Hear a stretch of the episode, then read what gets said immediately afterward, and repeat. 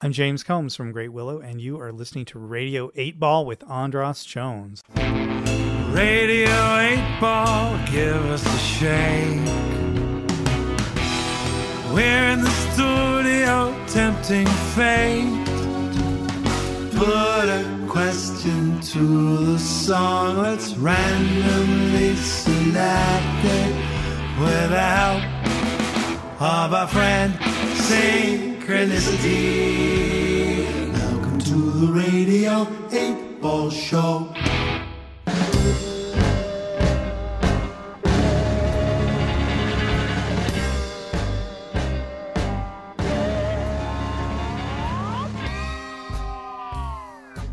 Welcome to the Radio 8 Ball Show. I'm your host, Andras Jones, and this is the show where we answer questions by picking songs at random and interpreting those randomly chosen songs as the answers to the questions, like picking musical tarot cards. This is Radio 8 Ball Season 3. The Appening, Appening, Appening, Appening, Appening, Appening where we are engaging the Pop Oracle using the Radio 8 Ball app, which is filled with every song recorded in the history of Radio 8 Ball, as well as a couple of hundred of my own.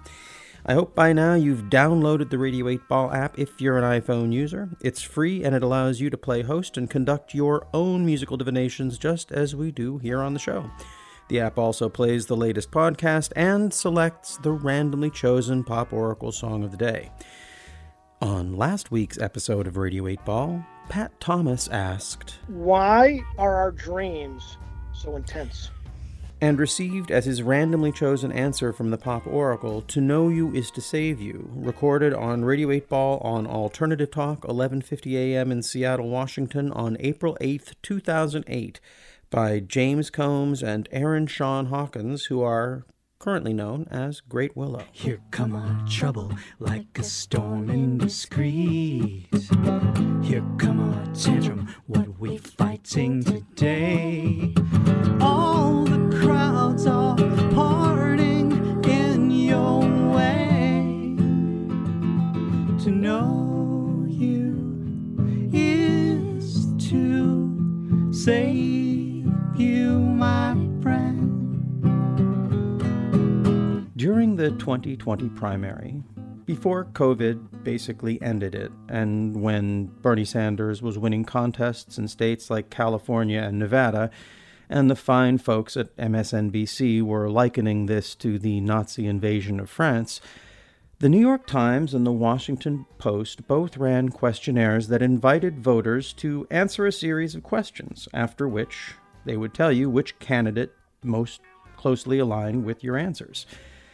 Well, after years of consuming biased journalism from these sources, I could smell the fix. So I decided to take these quizzes, answering in the most outlandishly pro Bernie way possible, which included gaming the quiz and navigating misleadingly framed questions which seemed to encourage an anti Bernie response. Despite this, I was told that I was equally aligned with Bernie Sanders and Elizabeth Warren. This assumed sameness, manufactured by the corporate media and their allies in the Democratic Party, is going to be germane to today's session in ways that I hope will be self evident. But let's take a step back, shall we?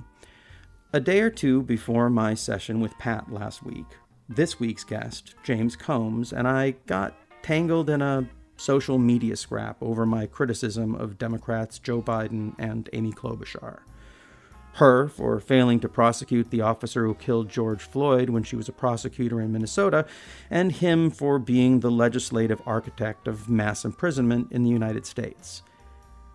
James, who is usually a fierce and friendly debater, posted Trump 2020, which I took to mean that he was saying that by criticizing Democrats in the wake of yet another police murder for which they each own some culpability, I was somehow the same as a Trump supporter. I wrote to him privately and let him know that this accusation seemed particularly low, and James, being the great human being that he is, apologized, took down the perceived insult, and he gave me time to figure out how to explain why his words had affected me the way they did. It would be impossible for anyone to be more menschy or compassionate or emotionally intelligent when being confronted as he was. Even if he didn't understand why, he could tell I was hurting, and that's all that mattered to him. I, I really, I only hope I can be this cool the next time I'm called out because I'm not always, and I want to be more.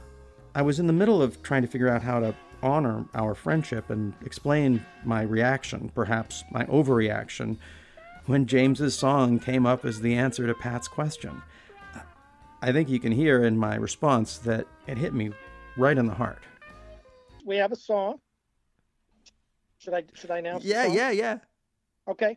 It is by James Combs, and it is called "To Know You Is to Save You." Oh, God. That's so perfect, Pat. Now, in many ways, James and I are similar. We're both middle aged white guys who write and sing songs mostly on acoustic guitar. We're both inspired by the Beatles and the Kinks and many other similar bands from our youth. He's married to a Jewish woman and the father of a Jewish son. I'm the Jewish son of a woman who married a really sweet and thoughtful, goyish guy, not unlike James.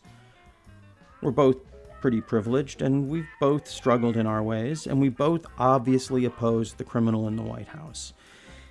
It's tempting to assume that these areas of similarity make us the same. This is a point James is at pains to make during our conversation, and it's a hard one to refute in the moment. Of course, I want to be unified with my friend and feel that connection and solidarity. And just as the questionnaires from the Times and the Post erased the very important differences between Bernie Sanders and Elizabeth Warren in a way that was misleading, when I encounter friends or family members who insist we want the same things and then they support politicians and policies that work against these aims, I'll be honest, well, it feels manipulative. Now, nobody likes to be misrepresented. James makes it clear where he stands. He considers himself a progressive who supports the same progressive policies that motivated the Sanders campaign. And just as he is a great person in life, politically, his heart is in the right place, and he's a guy who walks his talk. And I question his sources if he thinks that Elizabeth Warren and Bernie Sanders are basically the same. Yeah, I, I, I, gotta address this purported sameness between Warren and Sanders because otherwise my brain's going to explode, honestly. It ignores some major differences between the two that really matter, like super PACs. Warren made a big show of rejecting them, shaming candidates like Joe Biden for accepting them, and then she turned around and took super PAC money from conservative donors just to stay in the race and hurt the Sanders campaign. Sanders, on the other hand, made it foundational to his campaign that super PAC money would not be accepted, full stop. That alone seems to be a big enough difference to pierce the myth that they are the same. But it doesn't end there.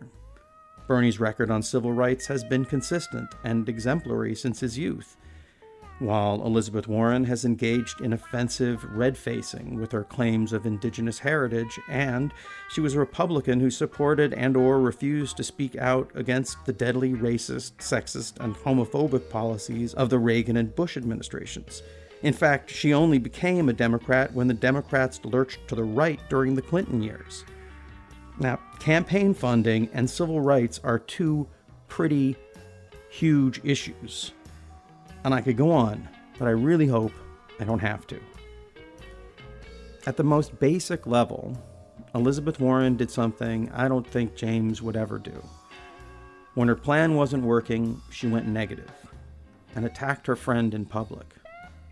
In doing so, she betrayed millions of working women and men who looked at both campaigns and honestly chose Sanders' Not Me, Us campaign over hers. And instead of seeing this as an opportunity to work together to push a transformational progressive agenda, Warren took it as an opportunity to serve the party bosses in splitting the progressive vote and supporting a weak conservative candidate she told us she opposed over a strong progressive candidate we are told she is basically the same as. It's as misleading to say that Elizabeth Warren and Bernie Sanders are the same as to say that the cops and the protesters both want peace. When one party has their knee on the other party's neck, or their knife in our back, there is no justice. And as the familiar refrain currently ringing in the streets makes clear, no justice, no peace. Justice and peace. Peace and justice. On the macro level, neither are possible without difficult conversations and compassionate listening on the micro level, from person to person.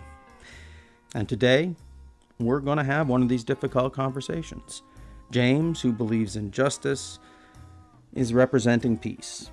And I, who believe in peace, am representing justice. And since I think we can agree it's impossible to truly have one without the other, and even though neither James nor I may be entirely satisfied with the outcome of our talk, it's my hope that in listening to this conversation, you'll get a healthy dose of inspiration to take on the difficult conversations and compassionate listening that will make a difference in your life and may ripple out into the wider world and spread this inspiration far and wide. And speaking of spreading inspiration far and wide, have you downloaded the Radio 8 Ball app yet? I mean, it's free, and I, if you are an Android user, you have a really good excuse for not downloading it because we don't have one for Android yet. I'm an Android user. I had to buy an iPhone just to test the app. But uh, this is great. The app costs me money, but it doesn't cost you any. It's free and it's full of uh, all the songs we've recorded on the history of the show. And if you're listening to the show, you probably like the songs. And you probably like doing musical divinations. And you could be the host of your own show in your own home. Isn't that fun? Well, I think it is. And uh, speaking of fun, uh, we have a lot of fun behind the curtain, backstage, when I ask my question, which I always do at the end of these sessions with our guests. And those questions of mine are only available to Patreon subscribers. And I know it's pretty expensive. It's a dollar a month. So, uh, you know, if you haven't got a hay penny, you know what I mean? But if you do, why not put it towards this? And uh, if you do, I'll give you a shout out on the show and say thanks. Uh, now, if you'd like to help other people find Radio 8 Ball, and I understand the impulse to keep something, you know, private just to yourself. This is a very intimate thing. I mean, it's very selfish and, and it's a it's a jealous way of living and, and I, I don't endorse it, but I understand it and I've I, I have been guilty of it in the past. But if you'd like to open up our relationship and share this intimacy that we share with a larger a larger audience a really great thing to do is to you know to write to write a review and post it wherever you get your podcasts particularly at apple podcasts because that's where most people get their podcasts and uh, the algorithm would put us in front of more people. Again i get it if that is uh, if that's a challenging request and certainly take your time in thinking about it but I think it would make our relationship stronger. That's just what I'm. That's what I'm. I'm saying. Uh, hope that didn't creep you out too much, but I have had that conversation in the past, and maybe I've, I'm sure I've talked about it on that on the show over the years. Anyway, uh, if you haven't already, please hit subscribe in your podcast provider, and you'll get this podcast every week when it comes out, right when it comes out on Sunday morning. And uh, before we get down to digging into some synchronicity with this week's guest, let's do as we always do and kick off the musical divination with the Pop Oracle Song of the Day from June 4th, 2020, the day I had my conversation with James Combs. This was recorded at Theodore F. Jackson in Seattle, Washington on April 25th, 2010 by Dan Byrne and Common Rotation with Beautiful Ride.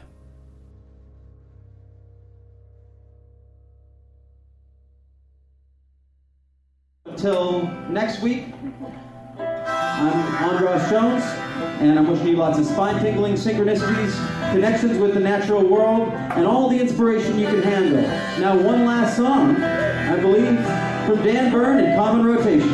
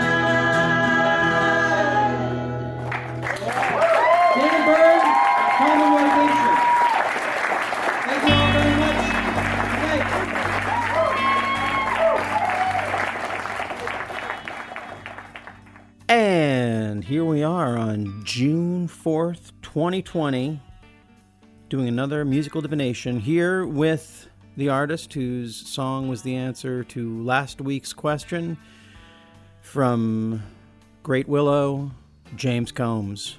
Welcome back to Radio 8 Ball, James. Hey, Andras, it's a pleasure to be here. Thank you for having me. Yeah, of course. And uh, how, wh- where, and how are you pandemicking today? And I guess uh, you know you're not just we're not just pandemicking anymore. We're pandemicking and uprising. So where are you pandemicking and or uprising?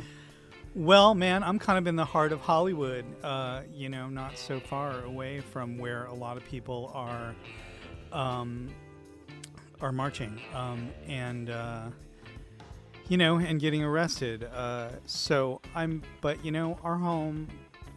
I'm really lucky. I'm lucky in my situation. I've been thinking that a lot throughout this whole uh, episode. I can do the work that I do from home. We are sort of you know, we kind of added up what we have kind of coming in between unemployment and the work that we've already done and some of the work that we can do and we realize we're kind of okay for the rest of the year so sometimes I, I think of you know the tom petty song all right for now you know it's like you don't know what the future is going to bring but we're all right for now i think being a musician and being like a freelancey person uh, your life is always kind of in an all right for now or not all right for now um, place. Uh, you know, it's we always sort of live a little bit, you know, hand to mouth. So we're kind of okay for the time being, but uh, but it's painful to uh, see a lot of people not being okay. Um, it's painful to see how much kind of pain and stress and madness seems to be happening around us.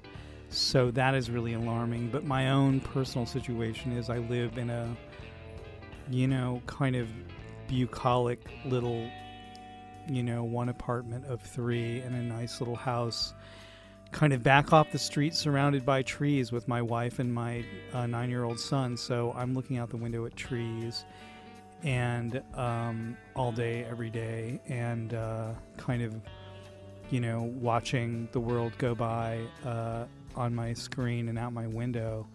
But you know, um, I'm alarmed, like everybody else is, at uh, at how much pain everyone is in right now, and I'm finding it. I just in the last like couple of days, I started to be encouraged by how people have stepped up to meet the racial injustice of this moment. I mean, I, I found I find it really encouraging to see all those people in the street is my real response to it. Like, thank God somebody finally did it. You know, there have been so many injustices going down for so long in so many ways, and I feel like you know the the Mueller report sailed by and people were not in the streets. You know, and uh, impeachment sailed by and people were not in the streets and you know and so finally you know somebody got out in the streets to do something about it. So uh you know about one aspect of this crazy time. So i and i really i really i'm really appreciating uh, younger people. I think uh, it's really cool to see uh, you know african americans stepping up to this but also other kinds of people stepping up to this. So I'm encouraged by that. Um, other than that, you know, it's a friggin' mess, and like, you know, and it's painful to witness. But I don't know. I'm a sort of hopeful person by nature, so I can't help but respond to all of this in a, in a hopeful way. It's it's just how I am. Well, that's good. I'm hoping that the Proud Boys, who are currently holding an anti uh, protest rally in Olympia right now, and I'm seeing posts all over my town about like, where are they? You know, be careful. I'm I'm uh, I'm optimistic that they won't find me, and I'm hoping that they don't make too much trouble here in, in Olympia today. So that's the that's the setting around which from which I'm I- I'm uh, reaching out to you. So Yeah, yeah, I there's think- there's madness in the streets, and uh, and I don't mean, and I'm not talking about the protest the protesters, No, I know what you mean. but you know, I uh, I was at W the WTO protest, and that was the one protest I was ever at where it felt like it was one of those that got national attention in the sense that it became this huge story the way this is and being there and seeing how it was misrepresented and seeing how much manipulation went on. I remember like all of a sudden like it was totally peaceful. Like th- tens of thousands maybe hundreds of thousands of people. I mean the streets were so full. It was like multiple stadiums full. And then i remember all of a sudden in the center of things this van showed up and like five to eight guys got out wearing all black. They called themselves the Black Bloc and they started smashing windows. And the next thing it was tear gas, and the next thing it was headlines, and the next thing, you know, it was the battle in Seattle instead of this amazing gathering of environmentalists and labor uh, and, and workers to confront this, uh, you know, the nightmare that we have inherited. That to me, it all started there, you know. And so, yeah, yeah it's the you know it's the difference in volume you know there are a whole lot more you know kind of peaceful protesters than there are you know right wing agitators or just chaos people Yeah. i mean i think most people want you know most people want justice that's just yeah, the reality, you know, like, and I think that you know, I mean, I noticed like my son. You know, we were sort of really trying to figure out how to talk about this to our nine-year-old, and you know, when he you know, when when I think Jamie finally just told him, like, look, here's what's going on. Like, you know, this guy just got murdered by this straight up murdered by this policeman, you know, and you know he did almost you know nothing, and he may not even have known what he did, but they just decided to you know kill him that day, and he was so distressed about it, like he he just uh, you know he wept and he was like that is just you know why would somebody do that to somebody else? I mean just because they were black like why would they do that? Like he really really in some fundamental way doesn't get it. Do you remember when you first realized? Did you uh, did would- did you have a, a memory of realizing that racism existed, or at, yeah at an early age? yeah i do. I do. I, I have um yeah i mean i i i heard it i heard it from I heard it from people I was, re- you know, related to, like country people that I was related to. I grew up in Indiana, so you know, people were not, in, you know, in the kind of like the 70s and 80s, and people were not really that shy about expressing those kind of feelings back then, and or or using using words that we don't touch now. Uh, so uh, I heard those words around, and uh, you know, I knew what they meant, and I didn't like it, but I kept my mouth shut because you know that was the environment that I was swimming in. But sure, yeah. Yeah, I won't go into it now, uh, but I uh, definitely have powerful and painful memories. I think I may even have talked about it on a different episode on uh, the episode we did with for people who are, li- who are listening and want to reference it. I think I probably talked about this one, my uh, the episode with Tracy Bonham that we did on uh, Martin Luther King Day. Uh, So Uh-huh. check that out. But uh, but yeah, I remember. I, I think it, it's a traumatic moment.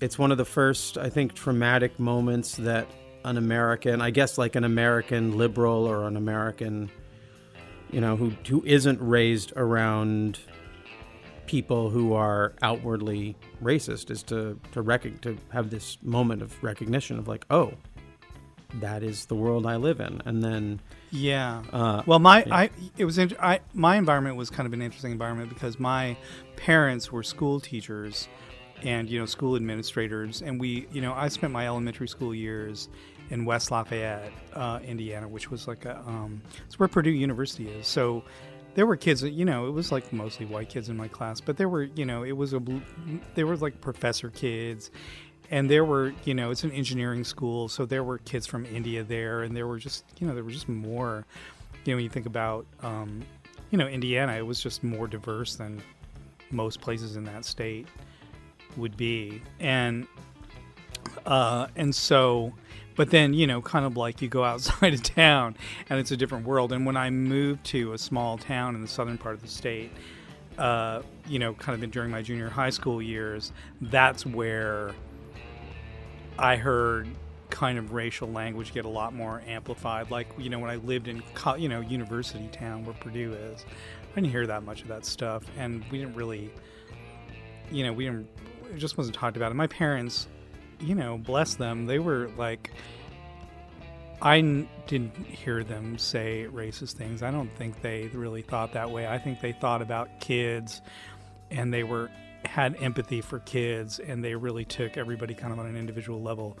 Um, and so that was sort of where I started. And then when we moved to like small town, southern Indiana, um, when my dad got a different job, that's where, you know, I started hearing a lot more of the other side of it. And that school, that high school that I went to, or that I would have gone to had we not moved again, um, had race riots. So you know that's where I that's where I was headed had I stayed where I was. You know, um, so I'm glad. Uh, I don't know. I'm glad that I was raised by you know public educators who were a little bit more enlightened by it than everybody else.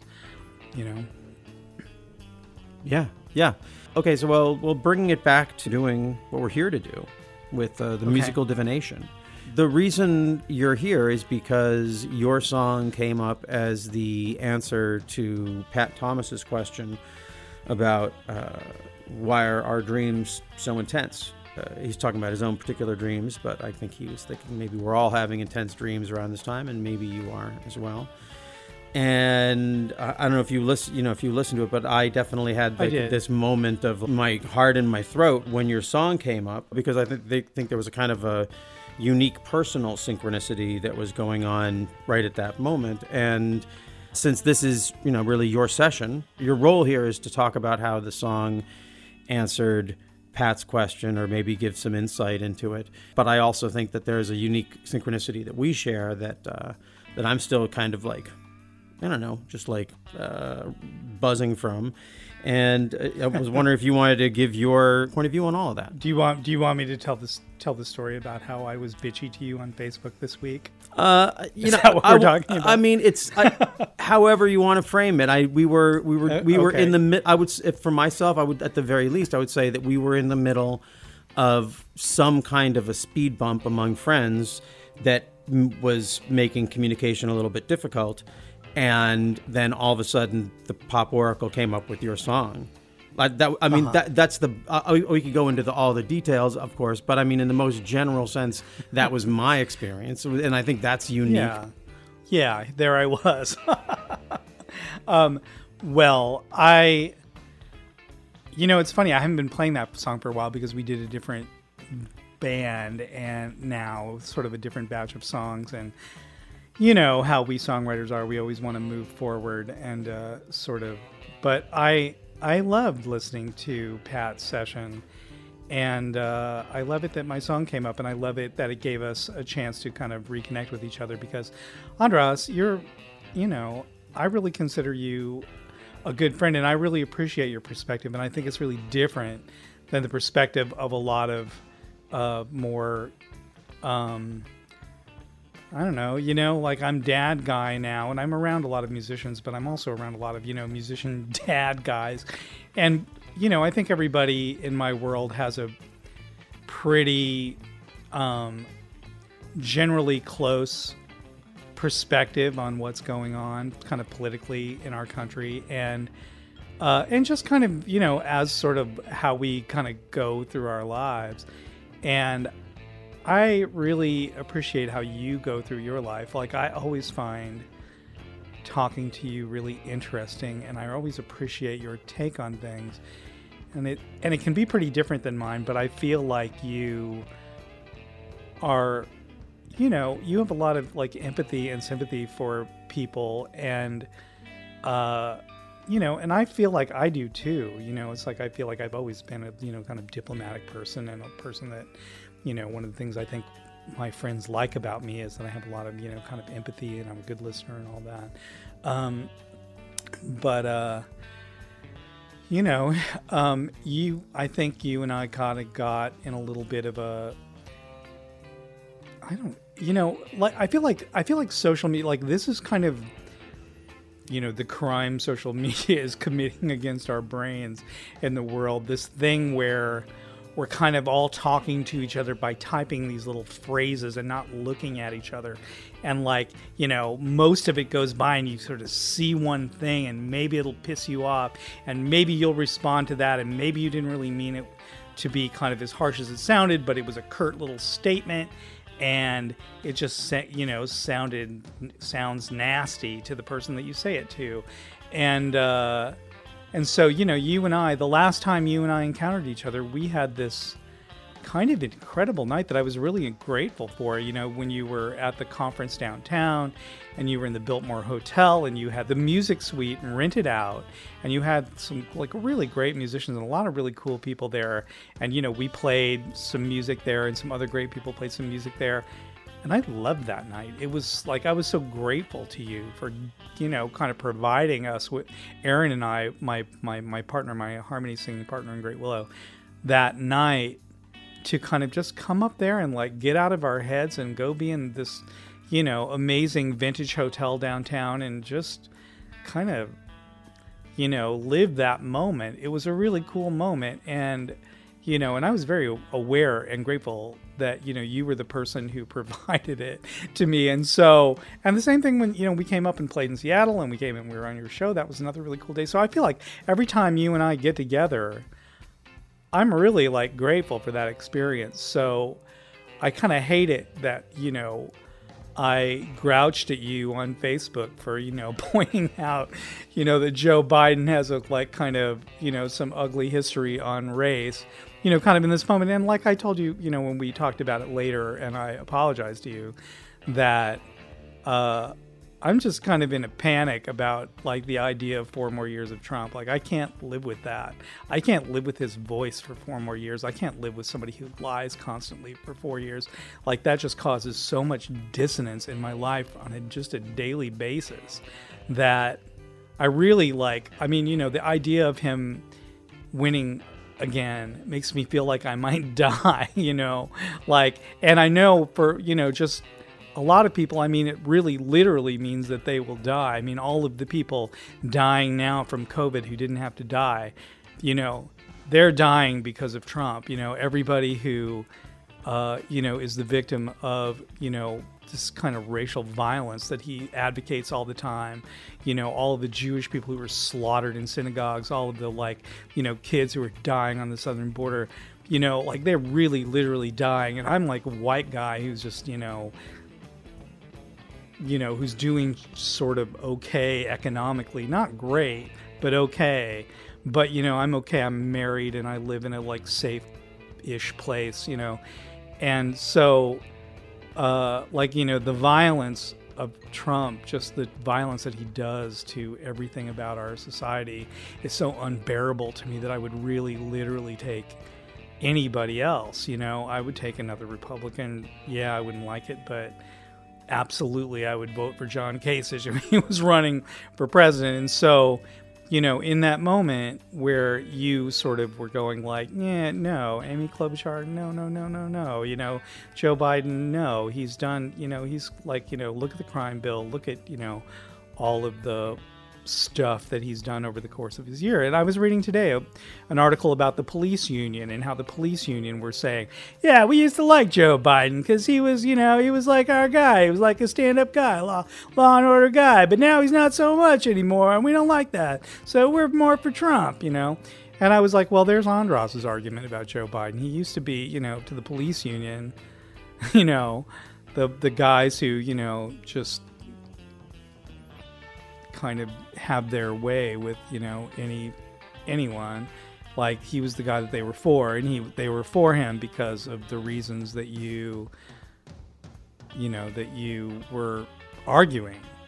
But my own feeling is i just can't for the sake of my child and for the sake of you know the environment and for the sake of just the idea of justice and just the kind of way we talk about things in America, like, you know, that we're the country for, you know, obviously we're, you know, obviously we're imperfect on, you know, on the subject of social injustice. Obviously we're imperfect on the subject of, you know, kind of you know, imperialism. Obviously, we have done a lot of bad things, but our aspirations, I think, and I still believe as a country, you know, the best side of us, there's a reason people around the world used to love the United States, you know. Um, you know, and that and that is the thing that I aspire to. I think people are imperfect. I think our country is imperfect, but the goods. But I don't want to throw the good side of out of it out because we're throwing the bad side out, um, and so or because we're pointing out the bad side. Like I feel like we need to, you know, and you just know so many good people. Like you know, the people in your life are good people. So you know, America's full of good people, and so I think I'm just so kind of fearful of what four more years of Trump would look like. I will take anybody over him, and so I think that's a button of mine. It's a big button, and I think you're, you know, a lot of folks on the left are arguing this idea. You know, or arguing. I think I feel like Bernie Sanders. I was talking to my wife about this. I almost feel like Bernie Sanders has kind of, you know, poisoned the idea of progress with his purity pardon me for I'm just thinking this through as I'm saying it, so it might be total bullshit. Yeah. But Uh, let me let me let me continue with my total bullshit and say that Bernie was you know Sanders was such a kind of you know pure character in this like polluted politics that everyone else looks polluted in comparison with him. And so if he's not the one, if he's not the one who wins, then you know do we take the character that's like you know 25% polluted or do we take the character who's completely 100% polluted and that's the I- part where like I gotta, i'm I gotta, of like, ju- I gotta jump in here because there's a this is Jump in, This yeah, is where jump in. there's the assumption that I that I is where maybe you know for you it was like, and I get it. For you it was just being a little bitchy online. For me it was part of a pattern that also that is frightening to me. So, uh, and tell me so so to me it's mccarthy-esque logic that says if you support civil rights what you're doing is you're encouraging disunity. And so you're and that's what the russians want so you're a communist. If you support so basically it's this logic where if you support one thing because someone else might benefit from it that we all agree is bad then you should not express this because then you are that bad thing. You are a communist. You are, uh, you know, whatever. You're a Trump supporter. If you oppose racism equally, you know, basically, if you say racism is bad, racist policies, don't forget about racism, policies that are racially motivated that fall more heavily on one group than another are bad. So they're bad whoever does it. And so it is our job, I think, as allies, to be critical of racism amongst our friends, particularly, not just uh, like it's easy to just say, uh, you know, these people who I never meet and I never talk to, they're horrible, they're deplorables. But uh, but I feel like it's our responsibility to hold our each other accountable. Uh, to hold for me to hold you accountable, I- and you hold with you. to hold me accountable, and definitely for us all, blue state Democrats, absolutely to hold the Democratic Party respons- uh, accountable. Like your like you live in California, your state is going to go for for Joe Biden. I live in Washington, or whoever's you know. I, I'm still hoping that Joe Biden, you know, for some reason has to drop out of the race and that there's a stronger candidate because I also want Trump to lose, and that's why I think it's really important from my standpoint criticizing Democrats from the left is how you make them better. That's what their what the Democratic argument is is that by having us we will listen to you. But then during a primary we can't criticize them, during an election we can't criticize them. Once they're elected we can't criticize them because all of those things will supposedly help the Republicans. And I feel like that's, you know, that's that that logic helps the Republicans more because in terms of helping policies because I don't care about the name on the I don't care about D or R. I agree Trump is terrible, terrible, terrible. But I also feel like if the Democrats wanted to win, they wouldn't treat Bernie like you said, like he's somehow the poison. No, he's the he was the medicine that was rejected by, you know, all these people who were in the street. If they had an electoral outlet, someone who wasn't saying if you don't support me then you ain't black, someone who was saying, you know, here are the policies that you want that will make a difference. I think we we would be seeing something different right now. But all of this, my point is, what I really want to to get at is that this is a larger. This isn't you because you don't. I mean, between you and me, you don't know anything, and I don't know anything about the, what's really going on. We know what we've learned from history, and we know what we've made of it, and we know, I guess, to be totally fair, we both know the propaganda that we consume, and and then we come at each other, and we both are representing different ideas within the Democratic Party right now, and when particularly, and I and I am not accusing you of this, but particularly when people use word when people accuse progressives and particularly a Jewish progressive of being a, being poisonous, and I know you didn't mean it that way. It you ask about what's frightening to me. I am far more frightened by the unconscious McCarthyism and anti-Semitism in the soup, not coming from any individuals. I don't, I don't, I don't believe anyone is a thing, but these things we are all it. I'm floating in racism and sexism and homophobia and classism and all the, you know, all of it. So I'm accountable for all of it, and it's all there, and I do unconscious things. So this is, I'm just saying, for anyone out there who's like, "What do you mean anti-Semitism?" People get really weird. But when you say that the person who's doing the good thing is the toxin, is the poison, and that is a language that does get weaponized against Jews a lot, and you beca- and it was weaponized a lot in the campaign from the Democratic Party. I have to interrupt you here. You know, you know, you know, my wife is. Uh, it doesn't again. uh, please Jewish, let right? me. I'm only. I'm telling you my experience. I'm not telling you what you did.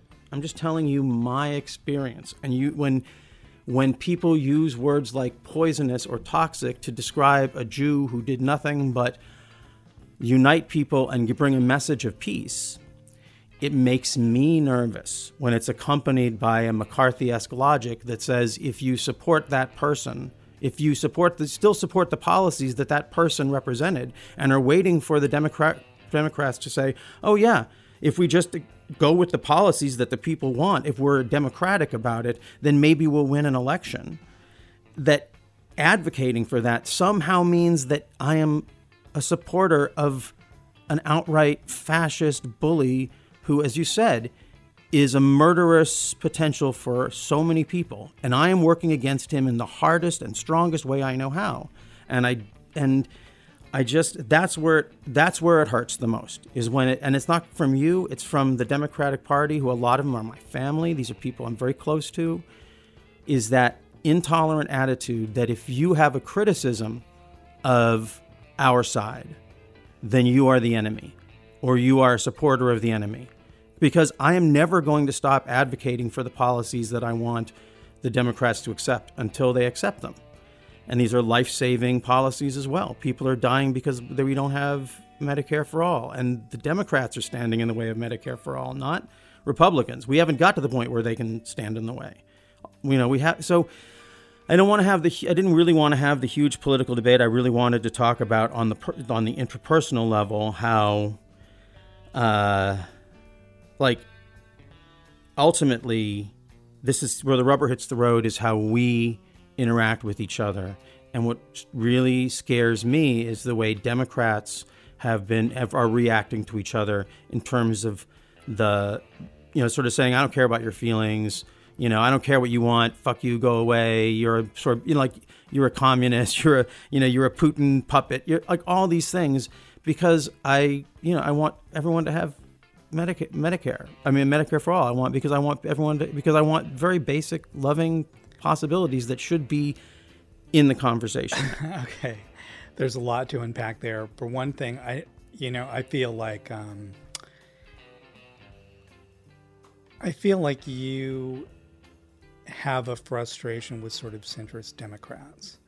And in kind of voicing your frustration to centrist democrats when you say centrist Democrats, are you talking about people like you or centrist Democrats I'm like Joe Biden and Biden, Nancy Pelosi? Biden supporter, people who, you know, I don't know, you know, Biden supporters, Cuomo supporters, um, you know, uh, I don't know, whatever that is. I don't know what that is, but I feel like you have a the, you have a frustration with people that you sort of perceive uh, like you, you're kind of you're carrying baggage into our conversation, and you carried baggage into your response to me this week on Facebook. I support Biden in the way that Bernie supports Biden. I support Biden like I'm somebody who doesn't really agree with, who didn't really want him to be the candidate, and I don't really agree with his his policy, like you know his sort of. I want Medicare for all too. I like Elizabeth Warren was my candidate, and I was like all in for her. And they're you know they're really close. I feel like I, I supported her because she was the candidate who was younger and could run for a second term. I think an 82 year old. I think I really I think that Bernie Sanders, pure though he may be, is is too old. I think Biden is too old, and like I don't like it that we have an old candidate, you know. So I supported I supported Warren. I feel like so so I I my point being I support Biden like Warren supports Biden. I want to end Trump. and like that and then whoever gets in then i advocate and push that person i don't just accept that person my idea is you know the roosevelt model or the johnson model where like they get in and they don't support or the lincoln model they get in and they don't support those i mean that's how all progress has ever happened in our country where like you know you put somebody in whoever's in there is pushed by the right people and they respond to the moment and that is the way civil rights happened that's the way you know i don't know social security happened like so that's my that is my hope And I am not here to argue like. with your Okay. strategy. That's not what this. Actually, that's not what this show is about. Uh, But I- I'm not- I, my- my- I do have a question for you. But do you support the right of people on the left to support a candidate by criticizing their weaknesses and pushing them to be better? Or are those Yeah. people deplorables? Are those people something? Are those like? Because you asked, you said I have a problem. I do not have a problem with Biden supporters. Honestly, if you want to be totally honest about it, and this goes closer to home because this is really my family, I do have more of a problem with Warren supporters. But I don't have a problem with Warren supporters because I get because my how could I do that? Because it's my mom and I know what motivates it. I know the ideas. I fight with that idea, and I and I have like, I guess my point is I this is we only have so much that we can do on the political realm. But between each other, our conversations can allow room for each of us to have different opinions and have different strategies, as very small and futile as they are. And the biggest impact we can have is on each other. And like, so if you think that I have a pro, like, allow me to clarify this. If you think I'm walking around mad at Biden supporters, I am like, then you're misconstruing me. And allow me, like, really honestly, as a friend to friend, there's nothing worse than having a friend misunderstand you, and nothing worse than really misunderstanding a friend and taking something that's benign as hostile. Like, I re like, I am hostile to some of to like I'm again hostile to ideas and policies, and I and will and in the public square I will debate these strategies. But I but honestly, between you and me, and this could be this is where the rubber hits the road in friendships. You know, some of them have ended over this this, and I'm not saying that's going to happen here. I don't think it is. Uh, but it is a question we have to ask each other. Like, can if I go through this election season continuing to behave, to do what I do and represent the, pa- the point of view that I represent, will it be a burden to our friendship? Or will, and because I can tell you that if you are out there supporting Biden, uh, as long as you're honest about and if you're honest about it, then there's noth- nothing to correct and just say, I'm glad you are. I just hope you volunteer in Michigan and Pennsylvania, like do something to, to make a difference in this and work towards making sure that all the votes get counted. Because right now, the biggest hurdle to all of this is voter disenfranchisement and I know. purging of voter I work rolls. on the move. I work on the move on text team almost. So every day. that's you know, and I fucking I, I Yeah. love you for that, James. Like that, like I don't. My, I'm telling you, I have family who work in the Democratic Party. So maybe I'm maybe if I have any baggage, it's just purely Freudian, right? But you know, but my mom, except that my personal wing of it, we're the radicals, and you know, I have these. These are the conversations we have over the dinner table, and it's all with love. Like I never worry that my family's going to hate me because I'm a Bernie Sanders supporter, even though it annoys the fuck out of them, just like they annoy the fuck out of me. But we can sit at the same table and argue, and it never gets to the point of saying, you know, you're helping the other guy by being here, by helping the fascist, the racist fascist who's in charge, by, you know, by having an opinion that's different from mine. So, you know, and that's where, you know, I'm sorry, I'm talking a lot, but I'm telling you, that's what really matters to me. And that's if I have an issue with Biden supporters, it's really I have an issue with whatever the tenor of the conversation that feels in I, I have I, I only have an issue with being characterized as a Biden supporter. He was not my first candidate. He's just the one who's left. Right. And you and but you, you, should be a Biden supporter we- right now. You are right now. You are advocating for Biden, Yeah. and it's again. Well, Oh, maybe not. I'm ad. I'm not trying to put. I really. That's the worst thing is to put words in another person's mouth. So I didn't. I maybe I'm wrong. I'm Yeah, no, I was a really, really strong uh, Warren supporter, and also a strong Bernie supporter. I voted for Bernie in the last primary, and I, you know, I don't really see them as as different as you see them as. So uh, I know you have big issues there, but I also don't really want to become the like, you know, poster boy voice on your show for like democratic centrism. Like, I don't feel like that's like, you know, here we are in the public sphere talking about our, Yeah. you know, p- political Yeah. kind of approach to this moment. And I feel like you have a lot of kind of, uh, you know, you, you, you, we all have, we're all, we're all opinionated people. Sorry, are we getting, we're so off the subject here, Andras. Yeah. Do you well, want to talk uh, about? So I mean, do you want to talk th- about well, this- something well, else? The, the point was to talk about how the song answered the question of why we're having such intense dreams. Okay. Well, why to know you to, is to save you. Okay, I liked. You know what I really liked that was said. Um, I liked it that you guys talked about Delmore Schwartz. Uh, I love the Lou Reed song "My House" from uh, the Blue Mask that talks about how his house is haunted by t- the spirit of Delmore Schwartz. It's an amazing song. But uh, I think I liked what you said about the the, the, the quiet line. The you know. Um, you know, we just watch quietly. And the next line after that is, you know, we're still here in spite of everything. Um, that song to me is about, uh, it's kind of about the people in your life that cause disruption.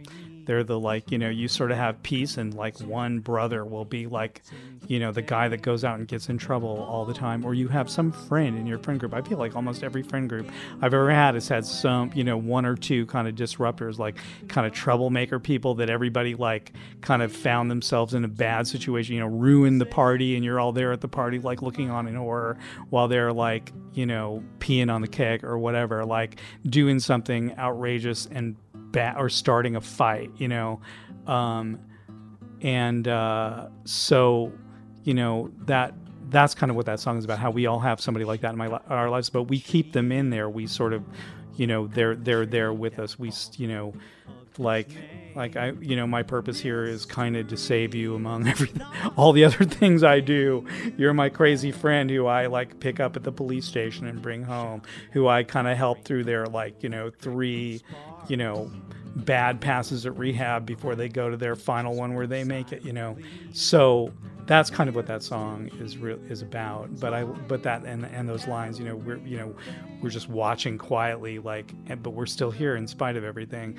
It's kind of like well, what is that thing that keeps us you know still here in spite of everything? And i, I feel like uh you know like you said uh you know we're we're all watching quietly but we're you know we're still here. We're still you know trying to kind of participate in, in American society and just like society with each other, you know, like we we you know I think there's some kind of like love or human bond that keeps us you know still here. So anyway, I liked it that you you know we're watching we're watching quietly we're trying to figure out what's going on, but we're also we're still here watching. We haven't you know deserted this idea that we're a society. So anyway, Are you having uh, intense dreams? Uh, yeah, but I can't really remember what they are. My son had a classic "I'm naked at school" dream the other day, but he's been having kind of anxiety dreams, like you know, someone's breaking in the house dream. Uh, and yeah, I mean, I I've been sleeping worse than I. I mean, I've been sleeping badly for since 20 since November 2016, but uh, you know, I've been sleeping worse lately than I had been sleeping. Um, and uh, yeah, it's just restless. Night is a restless time for me, but I think it's a bad. It's a it's an intense dreams time for sure. And we all know why. It's in the air. It's all around us. Yeah, yeah. I, How about you? Have you been since since you taped the Pat episode? Have you had any intense dreams you want to tell us about? Uh, actually, oh my god. Well, I don't know if you're gonna get a kick out of this. I think I, I dream. I, I, I sort of d- figured it out. So I woke up with this in my mind, and I was just like, uh, the last thing I remember was I was at this, I was someplace, and someone showed up, and someone was singing, and they were like, "I want to see Sylvia Black," and I think it was my mind somehow putting together the fact we were in this altercation we were in this like limbo state where we were having i was just having we were having feelings. And i was missing being around people.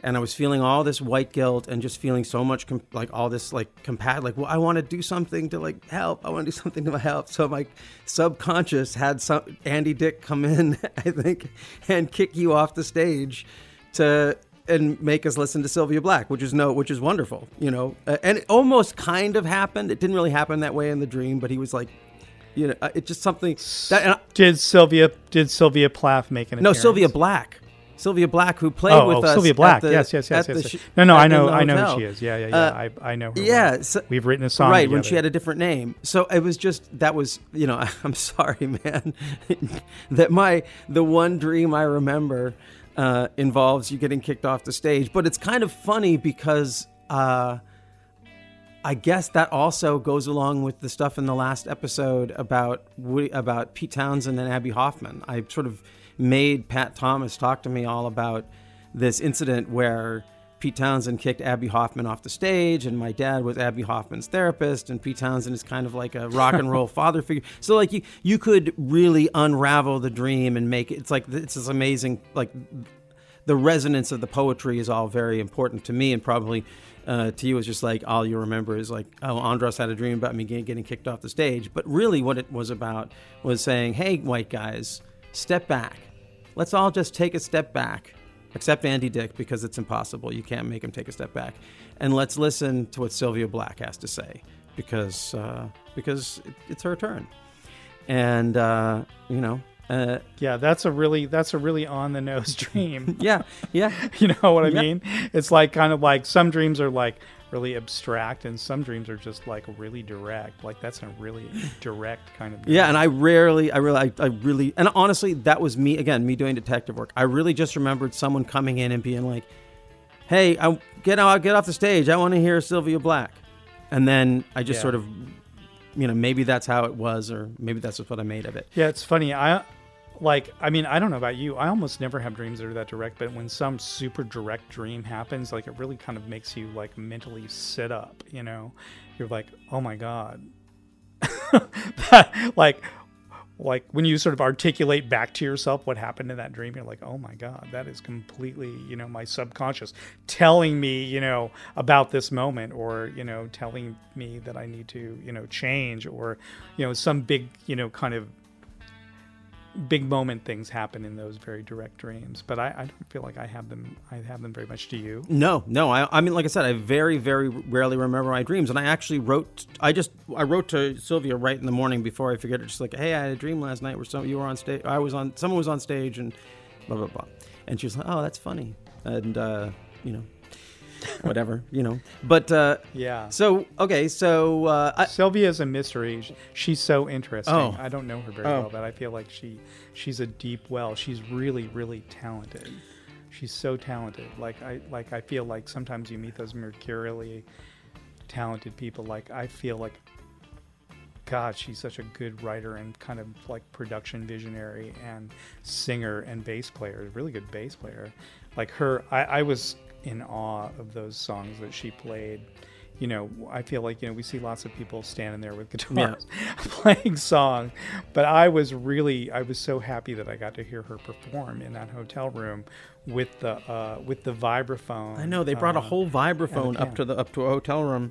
yeah, downtown it was LA. big. They brought not it like in a half Uber. size, They but a full size vibraphone. Yeah, they didn't even have a yeah that was a that was a that was the most amazing part you know kind of artistically of the night for me and also the song that you and andy dick played together i Oh. was really Well.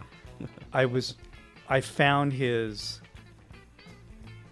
your song was great by the way first of all i really liked that song second of all uh, i was amazed by his ability to really ride every possible detail in that moment. Like he was really like it was almost like seeing um Rain Man. oh uh, what's that? See, like almost like seeing Rain he was Man. really theatrical. He's a really song. theatrical performer and like I'm like that is like show that's those are show business instincts right there. And he was just kind of winging it, but he was really so good from line to line. I was really impressed with that about him. And you guys are great together. You have good performer chemistry together. Well, I uh, we got to make the we made a video with Sylvia actually uh, this video for absolute my song absolutely no sense of humor and it came out on March 15th right with COVID and there it is like sweaty and I'm people are grinding on each other. I hump Andy Dick's head.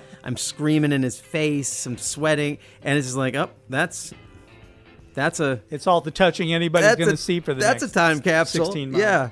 So okay, well, speaking of time capsules, let's let's keep moving through this because I I, I do want to Okay. respect your time, and uh, we still have to get to All your right, no musical problem. divination. We still have some some stuff to do here. So the Radio Eight Ball Pop Oracle Song of the Day, which was ran- every day, the Radio Eight Ball app randomly selects one of the songs from the close to 2,000 that are in the app. That's where your song came from, and uh, once a day, one of these is chosen as the Pop Oracle Song of the Day for everyone. And today's for June 4th is by Dan Bern and Common Rotation, and it's the song Beautiful Ride. And I sent it to you this morning.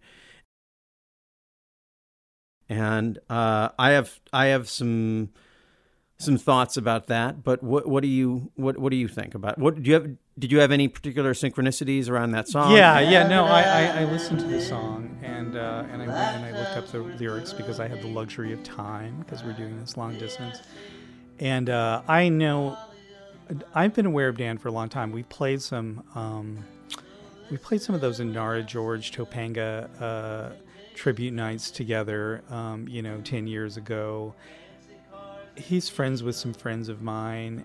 I've seen him play a few times. He's really, really smart and good, and like a really, really exceptionally good writer. Um, so when you know, he's like one of those writers that when you encounter them as another songwriter, you think a lot about their writing. You go like, "Oh man, I really like what he did there." You know, it's kind of like listening to the music of Randy Newman or something. It's just really smart, and like I was like, "Oh, this is okay. He's doing this in this song, and he's doing it really, really well, and he's really doing it right, and he's really doing it all the way there, hundred percent." And I feel like that is what he's doing with Beautiful Life. Do you a second, or, or Beautiful Ride? I'm sorry. Um, do you want me to talk about it for a second, or Sure. do you want to? Yeah, sure. No, no. uh, I'm I'm here to. I'm much more curious what you have You're to say listening. about it. Okay. Uh, so just general thoughts about the song. Thoughts about the song, or maybe how Um, it relates to some of the anything we've spoken about, or that you've has been going on. It's. I mean, it's like it. I mean, the the, you know, this sounds like a song about human. I mean, it's obviously about human connection. It's about like you know the sort of like the adventure that you get when you're young, and then the like the reward that you get when you're older. Like, uh, and and how that reward kind of feels like what it's all leading to. Um, you know, I think. Um, you know and and the fact that you've been able to sort of uh, have a lot of sound and fury and travel in your life um, it kind of leads you to a, a sort of stability as a person as your life goes on. This kind of like you bring people into your life hopefully if you're lucky you know you know your your your partner your children your friends whoever whoever it is that you that you hold close. Um, you know it's like i feel like he's a man who completely understands what life is supposed to be about. And he wrote a really accurate um, and straightforward song about it that doesn't kind of get bogged down in a lot of like you know wordplay. It's just really like um substantial in every moment you know like every every line is really well thought out um you know and the sentiment of the song is perfect. It's like a john prine song that way. It's it's it's like it's so um dialed in from line to line you know? So uh so you know on a craft level i think uh it's an incredibly well written song. And then on a heart level i think it says the kind of thing that songs should say you know um, like you know like beautiful human songs you know which is one one of the many categories of songs but I really I appreciate that. I it's the thing I love about the Beatles. You know, there's there's sort of their humanity. I feel like his song is like full of you know real deal and deep humanity. Yeah, yeah, The end. yeah. Well, I, I mean, uh, are you familiar with the? Uh, so this song was written for and originally appeared in the film Walk Hard uh, with John C. Reilly. Oh, this was in Walk yeah, Hard. This, have, have you seen the film Walk Hard? Yeah, I know it really well. My friend Mike, An- I know my, I knew Dan wrote songs for Walk Yeah, Hard. he and- my friend, I, I was working for Mike Andrews. I think like right after who scored that film and kind of organized that whole recording project. And uh, like you know, we sort of had like about a year when we didn't see each other. Um, and he's did that in that year, and it, it, but I, but I, I'm very, very. I know Jake Kasdan. I'm super familiar with that movie. Yeah, I've seen it a lot. well so so the so Uh-huh. basically it's the last so at the end when dewey cox has that last show so is this a parody song? well that's the thing that the idea basically the f- i think the way the way dan approached from what i understand the way dan approached the writing for this originally i feel like what originally he so jake was a huge is a huge dan bern fan. I first encountered jake kasdan on the set of zero effect because dan was uh-huh. there. We was on tour and we were on tour together and he, they were shooting in portland and we hung out. And i remember it was like sort of the first time i remember seeing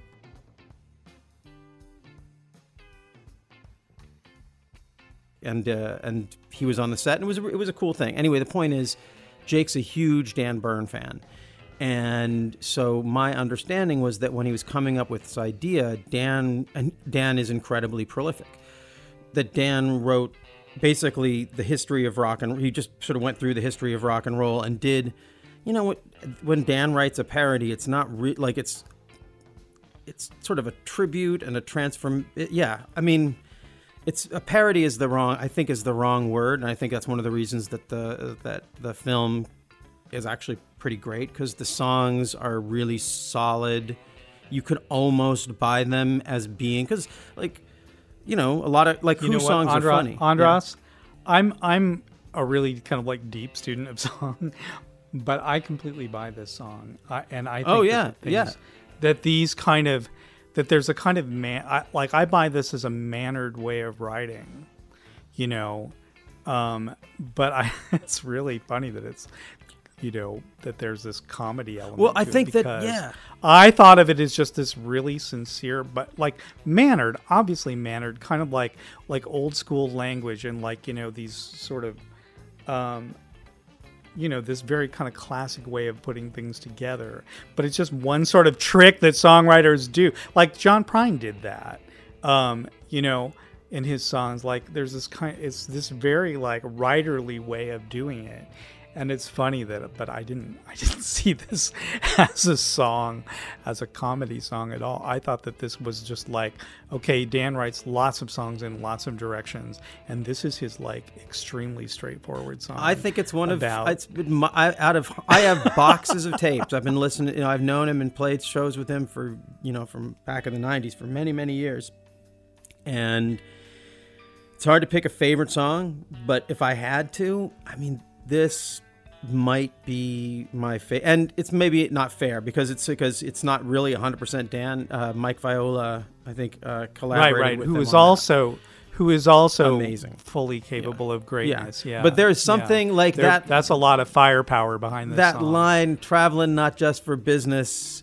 uh, accepting your mortality this is what i've learned when i remember watching that and just i knew i'm, I'm when the, the credits rolled and that played and i just knew oh this is a dan that's dan that is so dan and it was such a i don't know very a great moment of pride for me and then he performed Yeah. this at a at a radio 8 ball show with the band common rotation uh, on April 15th, 2010 in Olympia, I mean in Seattle with John C. Reilly as our Skyping in guest. Uh, and we and none of that would have happened without that sounds like a that really connection. nice it was great, yeah. and I love that song. And uh, cool. Well, I'm, I'm glad we got a little chance to talk about that. I would have. Uh, I I have huge uh, uh, retro FOMO in terms of the Inara George Canyon tribute parties. Ah, it's a p- season I should have been living in LA. And I was too busy uh, being an alcoholic bartender and, and hating life in the Northwest. But you know, we all have to go through our you know our chapel Yeah. perilous. But uh, speaking of which, it is now your turn to approach the pop oracle, James Combs, Great Willow. All right, let's do, Do you it. have the app Hold at the ready? I hope my phone hasn't died. Let me take a look. Um, oh, can I do this while? Can Yeah, I, you should be able I to. must be able to do this.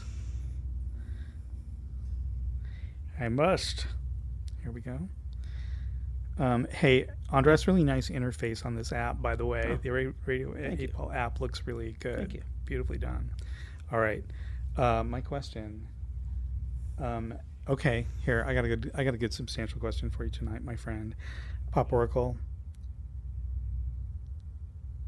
Does the moral arc of the universe bend toward justice? All right, Give it a shake. it's rolling. My answer is the ball is spinning. Schlitz by Ira Marlowe. Ooh. Okay.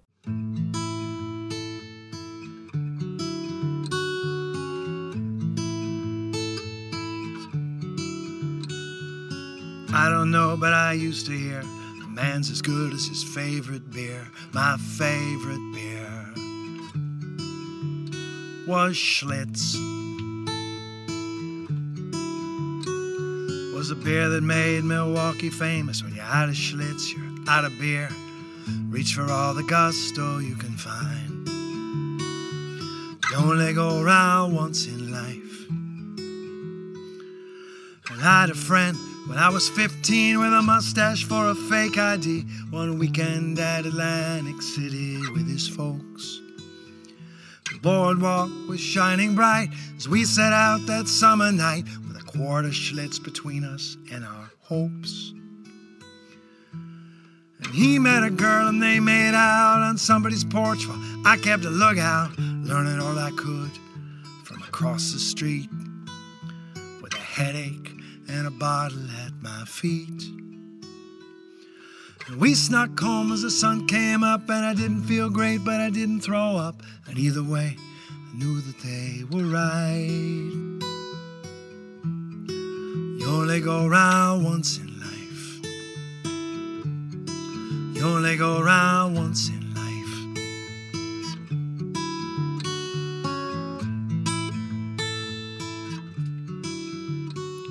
But I don't know, but I used to hear a man's as good as his favorite beer. I don't really have a favorite now. Used to be there were just a few. You made your choice and then you knew, and somehow that was comforting somehow. Schlitz was a beer that made Milwaukee famous.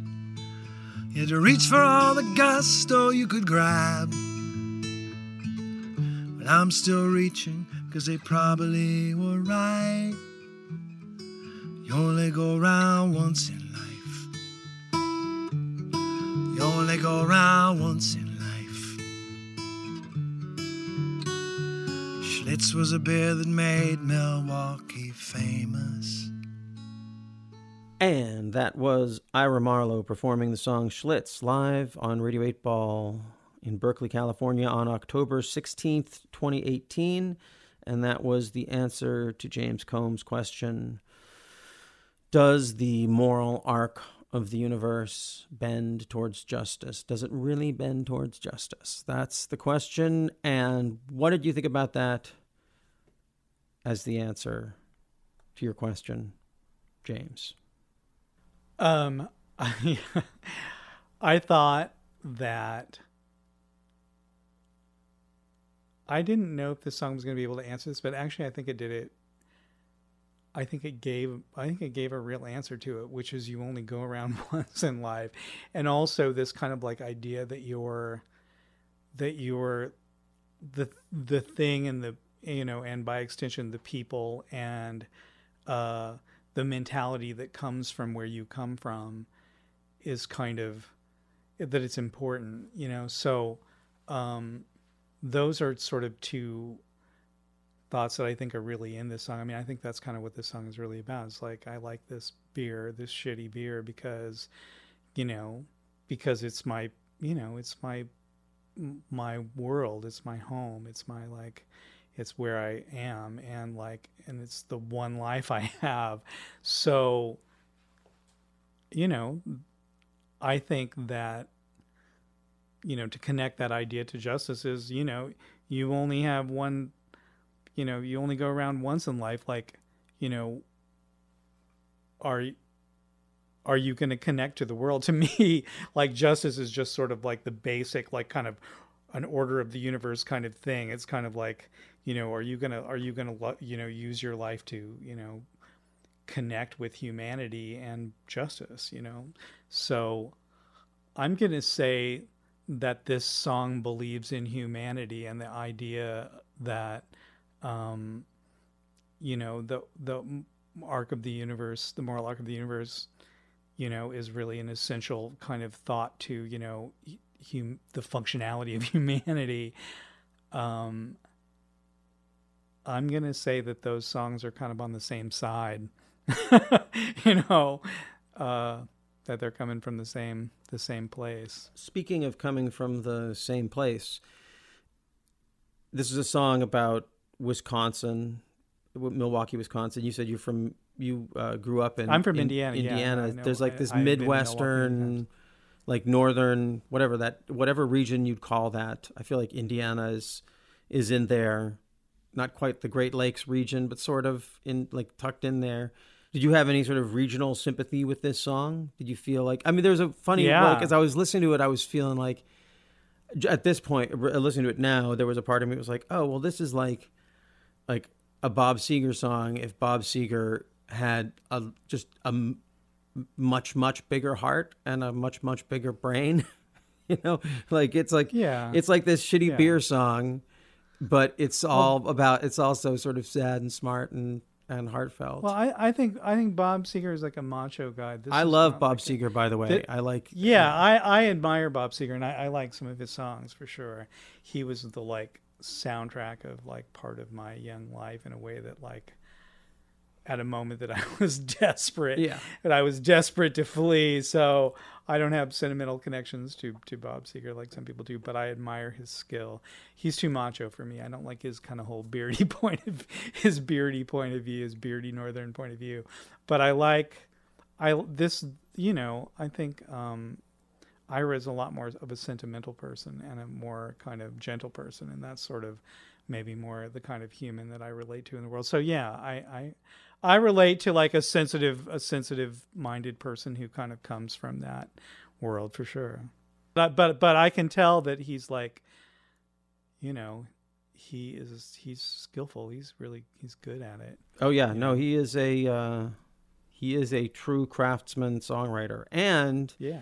Synchronistically, uh, another person who I've had a similar uh, sort of difficult interaction around democratic politics as to what I've had with you, which is which goes to your point, and I believe in transparency as in my role as the host, especially in, in when it's a musical divination like this, that you know whether or not I have the baggage that you were attributing to me, I definitely have some kind of karma around this.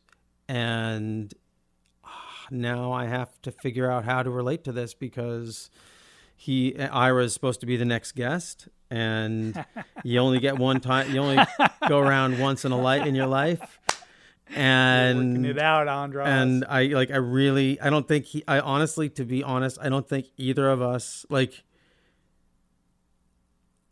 yeah maybe you know I it's different yeah I think it's it's gonna be Hey, hard dude, it's gonna be hard I know that you don't believe. I know you don't believe in this. You want to do a different one. I'll no no no no way Okay. no no no I All right. absolutely I that's and I want you know what and I want I want the I want the audience to to to know I'm going to leave that in not because because I that is the that's the that was yours is the generous compassionate impulse and I and I, I get that's one of the things you said about yourself earlier and it's something I get about you you are I feel it I think that's what Pat was talking about in the way you sing that that's like you can sing a harsh song and it comes out so pretty. Like you are an innately gentle and compassionate person.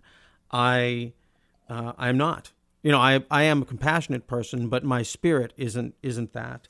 And so I get that you're offering the compassionate option, which is to not put myself through this. But as the host of Radio 8 Ball, the harshness that I like, the big, the ultimate, it's not even harsh, but the, the I, I take this, I am very strict to, around the Uh, you take it seriously. No, no, Andras. I knew you would say no. I was Yeah. just throwing that out there. Yeah. like, you know, I will have to figure it out. You know, I, that- you know, I have a couple of ideas. I might approach it sideways. Uh, it's going to be an opportunity. Here's the thing.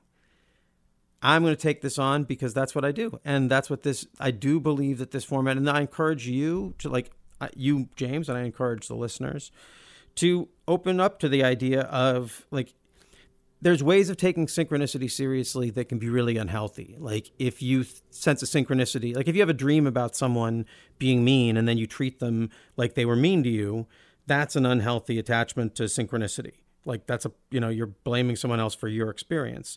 But if you have a dream about someone being mean to you and it makes you really think about, well, what do I need to get right with inside about my feelings about this person? And I'm going to be rigorous and make sure that I, you know, I figure this out, or else it's gonna, you know, it's gonna really could poison my relationship with them.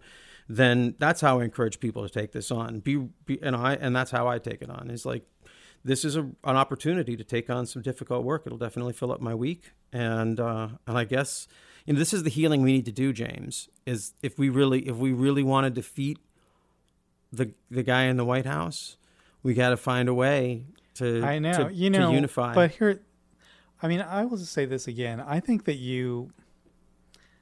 I'm sorry that I hurt your feel. I hurt your feelings. I said, or I said something hurtful, or however that. it's really okay. I I totally accept your apology, a hundred but. I I know, no, no. You've been totally cool about it.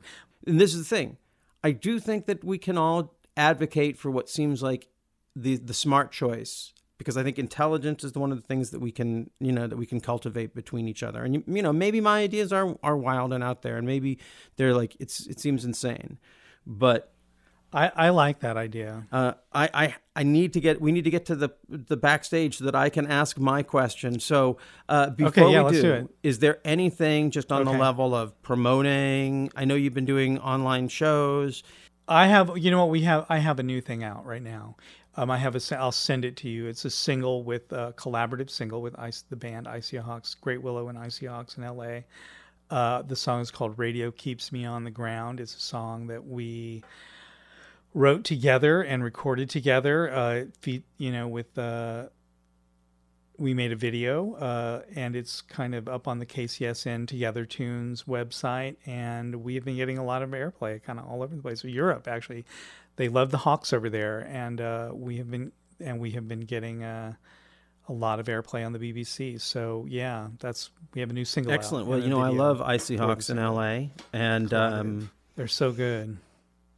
They're they're. I think they might be like my human favorite band. I just like on a down to earth like ground, like some band that you can just go see in your life. Like they're astounding. I, I'm like I'm so like I'm kind of amazed by them as a country rock canyon rock band. They're just so their instincts are so yeah, yeah. Well, they were on Radio Eight Ball, uh, and you know, uh, Paul Lacques was in Double Naught Spy Car, who provide our bed music for this show. Right. And also, I would imagine that you and how do you and Paul navigate? Well, well, you know what? That's that's a question. Maybe that's a question for for behind the curtain. Follow us behind the curtain, as because Paul Lacques is definitely uh, he falls to my on my uh, side of the progressive, you know, the out there divide. Um, yeah. yeah.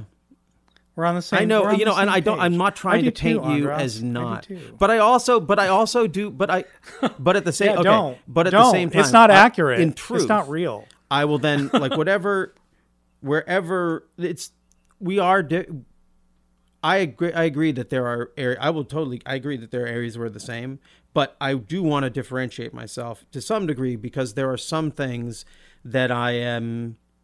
You know, I I guess if I was if I if the answer was for me, I don't like. I think the moral arc of the universe bends towards something, and in retrospect, we may call it justice, but I'm more of the Howard Zinn mind that anything good happens because people fight for it hard. You know, you know, like like and Yeah, me too. and and Me that means you know We're and that exactly means you know and, and I uh you know so there's some there we are there is Yeah, something Yeah, I've read. I've there is something I'm in the way that the we approach history, too. things, and it's otherwise. I, mean, I don't know how it. You know, I don't know why we why we uh, why it's a, again. I don't know why it's a debate. Again, like uh, again, not to de- to say that. Uh, I, I don't want to get stuck here because I. But I feel like we we're, we want to find this closing thing that is has peace between us and. I don't want to leave the listeners or you with the idea that I have misrepresented you as being uh, some sort of you know pro oil, anti environment, corporate Democrat. You're you're Oh, you're not. I'm- I- you're I not fight at all. that You know, I and fight at the same that time, constantly. I'm if not. you can say to me that Elizabeth Warren and Bernie Sanders are basically the same, I would say, well, to me there are some crucial differences that that are important to me that you're saying are less important to you. You know, we could go into what those are, but I want to make it clear that just because I'm saying that I'm different from you and I think that I have some different ideas and we are different and that's why we do debate. But it's like being fans of the Beatles. Like we're arguing about John and Paul. We both love the Beatles, but there is definitely something different between John and Paul. And if you're going to have that argument, it's an argument about of agreement, right? like we agree. are you are you accusing me of being a Paul guy? No, no, I'm a Paul guy. guy. I'm a, I'm a, I'm a both. I'm argue with anyone who tries to split them up, but anyone who's arguing against one, I will argue for that one. You'll argue. me too. Me too. That's a good way of putting it. I feel exactly the same way. I can make. I can be on either side of that argument for anyone, but uh, they, you know. And once again, the Beatles have created peace. Thank you for giving your attention and intention to this episode of Radio 8 Ball Season 3, The Happening, with our guest James Combs of Great Willow. Please remember to subscribe to Radio 8 Ball in your podcast app, and if you like the show, please help other people find us by rating and reviewing Radio 8 Ball positively. If you tell your synchronicity story in your review, I'll read it on the show. Of course, we encourage you to download the Radio 8 Ball app from the iTunes App Store. And finally, I do hope you'll join our Patreon campaign and follow us backstage for my Pop Oracle reading where I asked, What's the best use of privilege? The Patreon link is in the show notes. We're going to go out with the new collaboration between James's band, Great Willow, and another of our Radio 8 Ball faves, I See Hawks in LA. It's their single, Radio Keeps Me on the Ground. And with that, I'm out. Until next time, I'm your host, Andras Jones, wishing you lots of spine tingling synchronicities, connections with the natural world, and all the inspiration you can handle. It's never been easier mind.